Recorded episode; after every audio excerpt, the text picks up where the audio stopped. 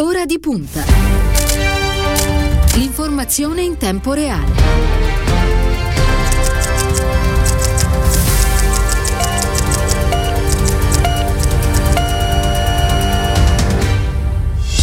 Venerdì 25 di giugno, buon pomeriggio e bentrovati all'ascolto di Radio Immagina da Cristiano Bucchi. Un saluto a Elenia Daniello, quest'oggi è la parte tecnica, Silvio Garbini per quanto riguarda lo streaming e bentornata nei nostri studi alla portavoce della Conferenza Nazionale delle Donne Democratiche Cecilia Deleia. Buon pomeriggio. Buon pomeriggio a voi. E grazie per essere con noi. Allora, un appuntamento almeno nella prima parte quest'oggi di Ora di Punta, eh, tutto eh, dedicato a, al tema donne, guardando eh, in particolare a questo primo anno della conferenza delle democratiche, insomma cercheremo di fare Delia un po' il punto su quello che in questi 365 giorni è accaduto eh, all'interno del Partito Democratico, ma poi più in generale nel Paese, guardando naturalmente anche al lavoro del governo, alla partita sul PNRR.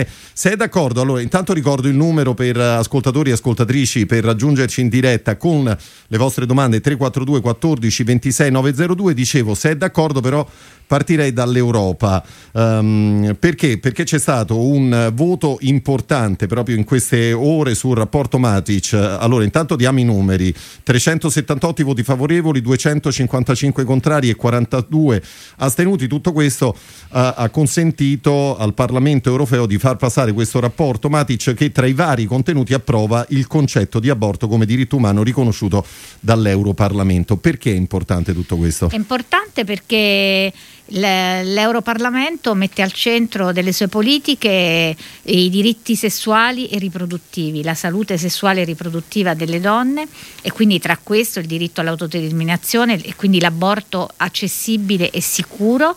Sappiamo che non è una cosa scontata ancora in molti paesi europei, anzi si è riaperto su questo un fronte, penso in Polonia tra gli altri. Poi c'è la, l'educazione sessuale, una, ehm, c'è anche il tema della tampon tax, le, le politiche di contrasto alla violenza, cioè è una mozione, un rapporto, quello che è stato votato, che mette al centro davvero i diritti delle donne eh, come diritti umani. E sappiamo che su questo oggi in Europa c'è un conflitto, come su altri versanti dei diritti umani, e quindi ribadirlo, il fatto che il nostro gruppo sia stato compatto eh, su questo nel voto, voglio ringraziare le nostre, i nostri e le nostre parlamentari perché ci sono stati tentativi ostruzionistici della destra e quindi è un voto molto importante. Ricordiamo 378 voti favorevoli, 255 contrari e 42 gli astenuti, insomma ci sembrava importante ripartire da qui. Allora Cecilia Deria, dicevamo un anno della conferenza delle donne eh, democratiche, noi cercheremo di, eh, di, raccontare che cosa è accaduto appunto in questi 365 giorni, lei eh, ricordava proprio in queste, in queste ore eh, quello che il segretario Enrico Letta eh, tre mesi fa, nel momento in cui accettava in qualche modo la sfida del Partito Democratico, aveva detto, guardando anche Uh, al tema donne. No? Non, non, abbiamo, non, avete bisogno di un nuovo segretario, ma un nuovo, di un nuovo partito democratico. In quest'anno che cosa è cambiato? Che cosa è successo? Beh, sono successe molte cose. noi abbiamo aperto, riaperto la conferenza, quindi uno spazio autonomo delle donne, non solo del Partito Democratico, perché è uno spazio a cui si può aderire anche senza essere iscritte al Partito Democratico, uno spazio che si sceglie.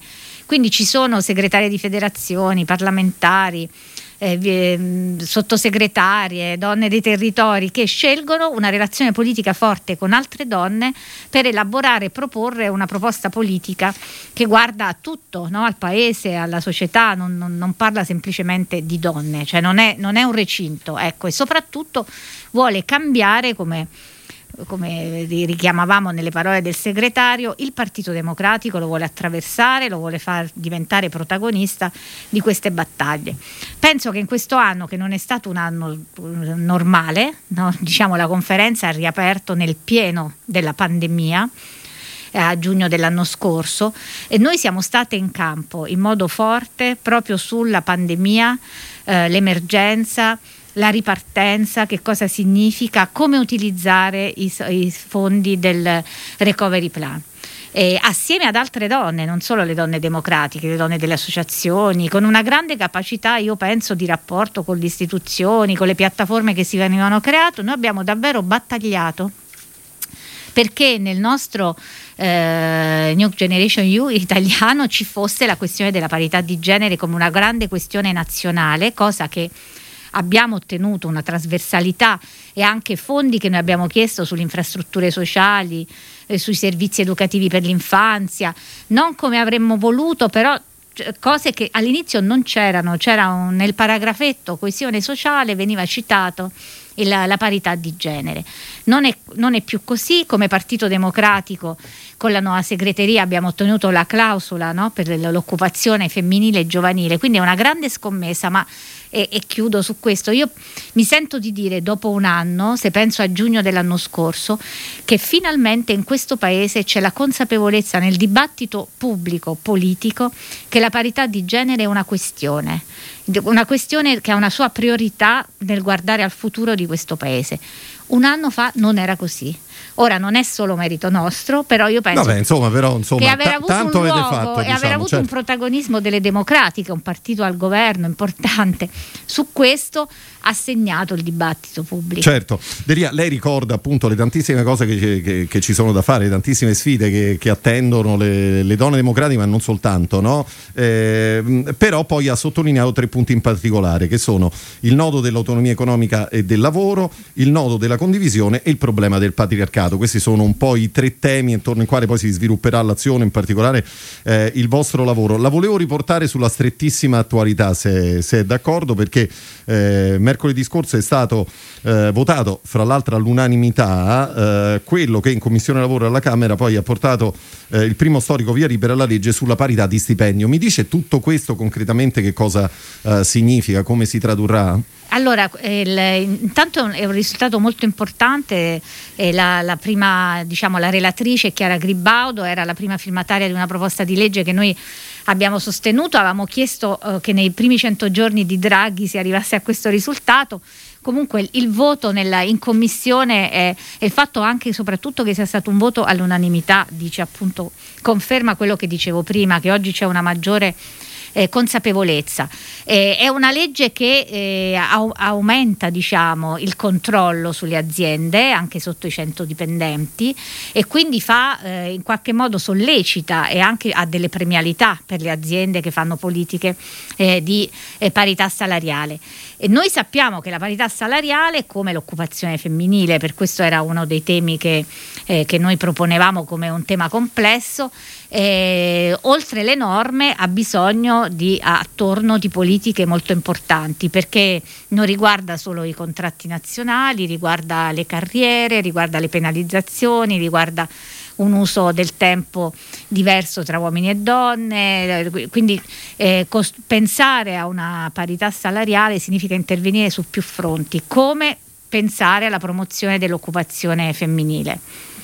Quindi so, è una, buona notizia, una seconda buona notizia successa in questa settimana, due voti, uno nel Parlamento italiano, uno in quello europeo. Arrivano anche però le cattive notizie, eh. no? Perché per esempio Ahimè. oggi leggo a pagina 13 del Corriere della Sera questo, questo titolo, solo consulenti uomini, polemica su eh, Garavaglia, eh, ministro del turismo nel, nell'attuale governo eh, Draghi che ha scelto appunto per il suo ministero 10 consulenti uomini per una commissione che dovrà valutare il piano nazionale di ripresa e resilienza. Sì, eh, insomma, mh, mm, diciamo appunto, non siamo il paese tutti si uguali muove, poi, eh, no, questo è non sicuro. siamo tutti uguali in questo governo e la cosa che, insomma, che lascia più interdetti che questo avviene due giorni dopo una presa di posizione nettissima del presidente Draghi sulla parità di genere, ha detto che le disuguaglianze di genere sono immorali e ingiuste. Immorali è una parola molto forte, molto importante, è un impegno che l'Italia si è presa e siccome noi abbiamo posto come democratiche proprio il PNRR come una delle grandi leve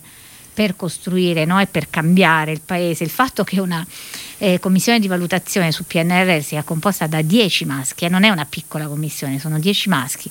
E, ehm, in, tra l'altro in un settore in cui le donne sono tantissime. Eh beh, sì, il turismo, insomma. Se c'è uno dei problemi di questa eh, crisi economica seguita alla pandemia è che ha colpito molto settori in cui c'è grande occupazione femminile, appunto come il turismo, come il commercio e quindi ha colpito in particolare l'occupazione femminile. Ora eh, il ministro ci ha fatto sapere che arriveranno eh, donne, cioè, però ah, correggerà il, fatto, il tiro quindi.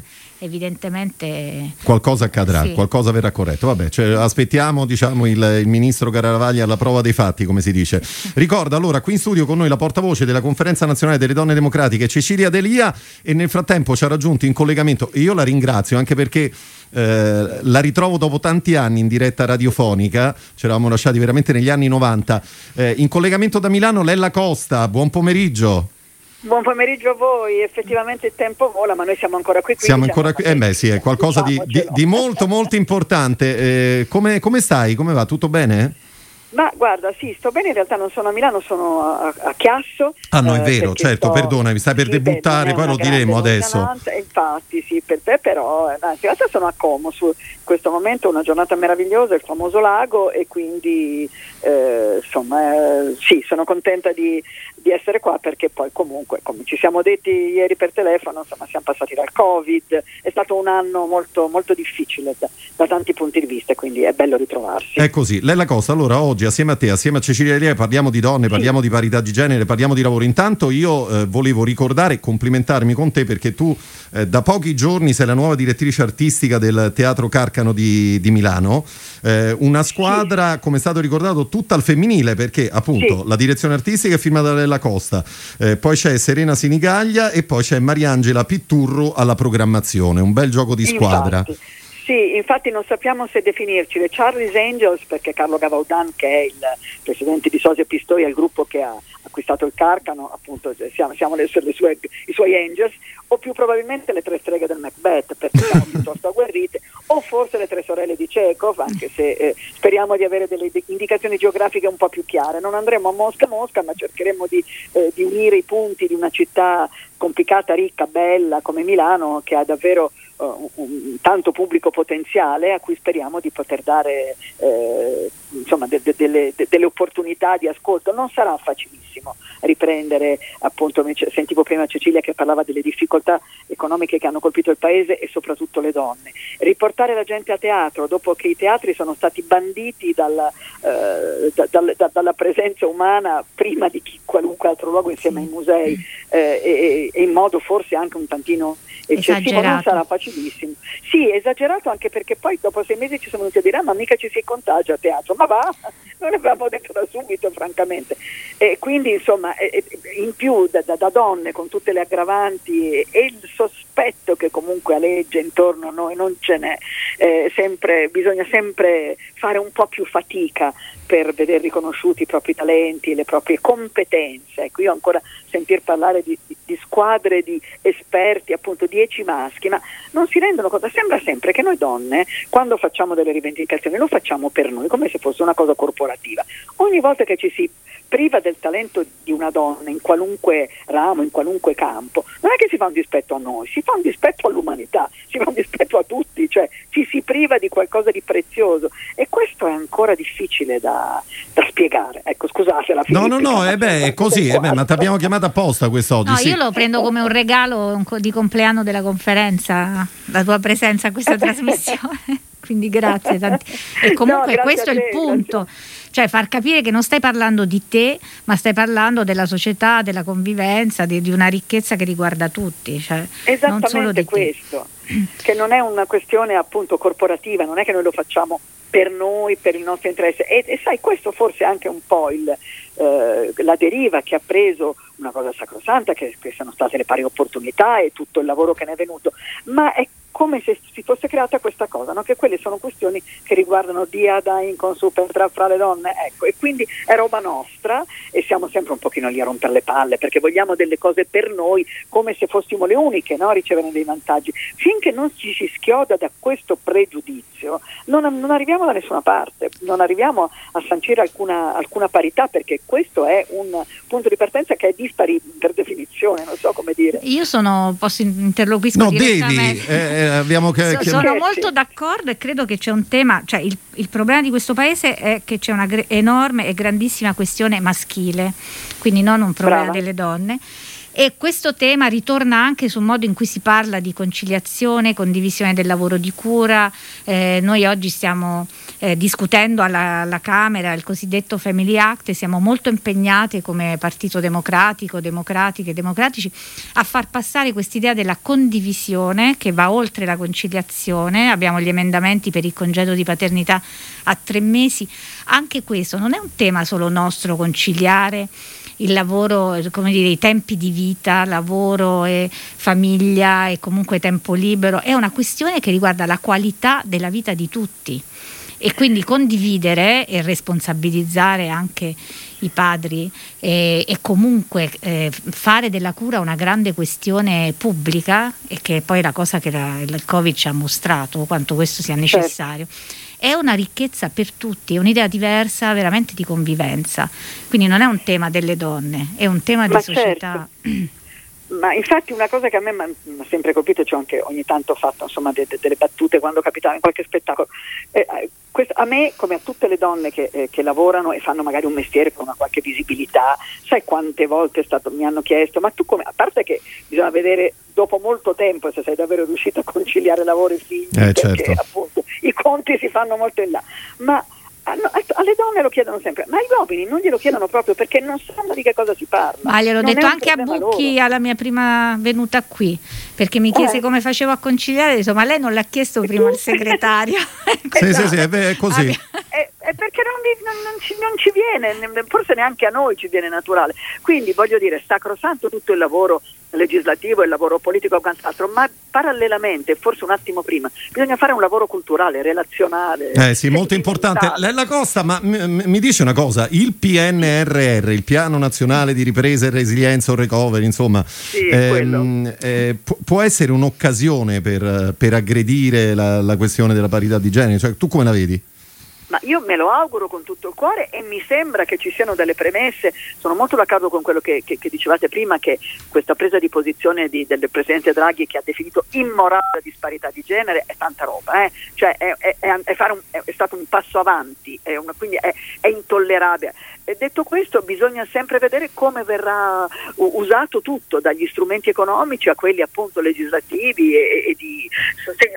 davvero credo che se non si riesce a fare parallelamente quello che noi chiamiamo appunto il lavoro, il cambiamento culturale di relazione, che non è una cosa eh, come dire algida, fredda e cattiva, è proprio la vita di tutti i giorni. Se non si cambia in quella, eh, se non si cambiano le cose, poi è difficile anche che cambino le parole. Quindi prestiamo attenzione a quello e parallelamente vigiliamo che, che questa opportunità venga davvero sfruttata al meglio, ma non al meglio solo per, al meglio per tutti e quindi inevitabilmente al meglio per, eh, per, le, per i talenti e, e per le competenze femminili, perché senza le donne non si va da nessuna parte. Eh sì, è così, è proprio così. Allora, Lella Costa, io volevo prima di eh, lasciarti al tuo lavoro, alla tua giornata, che è molto importante perché domani c'è un importante debutto al Cinema Teatro di Chiasso, lo ricordo, con sì. Intelletto d'amore Dante e le donne. Anche eh, se guarda caso di quello ci occupiamo. Ecco, no, appunto perché io ti volevo chiedere di questo, cioè di questo rapporto tra Dante e le donne, visto che siamo a 700 anni dalla, dalla morte del, del, grande poeta. Ma, allora, intanto non c'è nessun tentativo di tirare per la giacchetta Dante, attribuirgli okay. dei femminismi o antifemminismi, e sono delle cose molto fastidiose, però analizzando proprio eh, la sua opera che è immensa, eh, ci siamo anche un po' divertiti, eh, intanto cioè lui stesso l'ha detto, donne che avete intelletto d'amore, cioè questo, questo, riconoscere il femminile come interlocutore per tutto che, quello che riguarda le questioni appunto legate al sentimento è tanta roba eh, se pensiamo a 700 anni fa. E quindi eh, dato, ho dato voce, abbiamo dato insieme a Gabriele Vacis che è regista e coautore a, a, a alcune figure femminili, una vera, reale, cioè che era la Gemma Donati, la sua moglie, di cui lui non ha mai parlato, mai, anche se si ipotizza che lei abbia contribuito assai a, proprio alla scrittura dell'opera dantesca. E poi tre donne chiave, anche se ce ne sono moltissime, eh, per carità, eh, de, de, de, una, due all'inferno, Francesca da Rimini e Taide, e Beatrice, abbiamo, a cui abbiamo dato voce nella sua eterna infanzia. Cioè Beatrice è veramente eh, il primo amore a cui possiamo dare tanti nomi, l'importante è non dimenticarci mai che l'abbiamo vissuto. Quindi eh, credo che abbiamo fatto una cosa bella e senza minimamente tradire o, o peggio appunto alterare quello che è la, l'immensa qualità poetica del nostro sommo. Quindi insomma eh, ci piace. Assolutamente. Intelletto d'amore, Dante e le donne debutterà domani 26 giugno al Teatro eh, Chiasso, eh, quindi eh, chi, chi, vuole eh, trovare la cosa, sa- un tour fra l'altro lunghissimo perché eh, sì. sarai ovunque quest'estate, San Giovanni in Persiceto, Tortona, Livorno, Brescia, Reggio Emilia, Abano Terme, Pinerolo. Sì, ma poi la, la tournée, mi dicono ora che proseguirà a settembre, ottobre, insomma ci goderemo questo, questo anniversario dantesco. In presenza. In presenza esatto, in presenza e in sicurezza. Speriamo, guarda, io non, ancora non lo so, ecco, non, non vorrei speriamo, ecco, speriamo e approfittiamone per raccomandare con tutta la sacrosanta voglia di libertà e di aria, di respiro, però di avere un minimo ancora di cautela perché insomma, certo. essendoci passata non è proprio una cosa No, no, non cosa si scherza bella. col Covid, assolutamente. No, Rico- ricordo in chiusura che il tour invernale partirà dal Teatro Carcano il 26 ottobre a Milano, esatto. siamo naturalmente. Lella Costa è stato un grande piacere. Grazie, grazie, grazie, grazie, della, grazie Cecilia del grazie, lavoro, grazie, grazie a te. Facendo.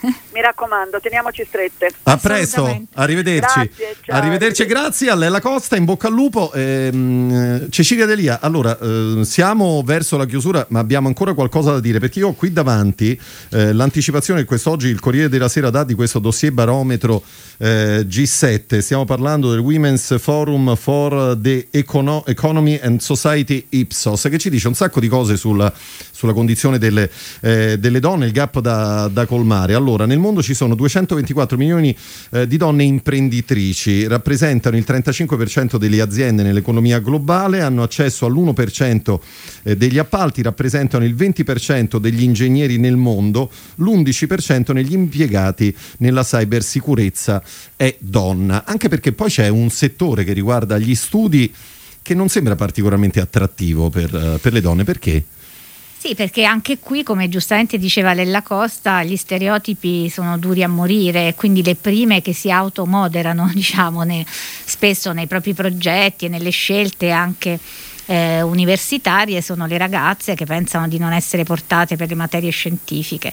E questo è un pregiudizio, però è molto, è molto importante lavorare su questo con eh, degli esempi, perché poi c'è una storia invece di scienziate, di matematiche, di donne, appunto per esempio imprenditrici, eh, sostenendo le, le, materie STEM in generale. E, e questo c'è nel recovery, cioè questo, come c'è il fondo per l'imprenditoria femminile con la ricostituzione anche di un consiglio dell'imprenditoria femminile. Eh, io credo che il tema sia proprio riconoscere e sostenere i percorsi di, di autonomia delle donne, riconoscere l'autorevolezza.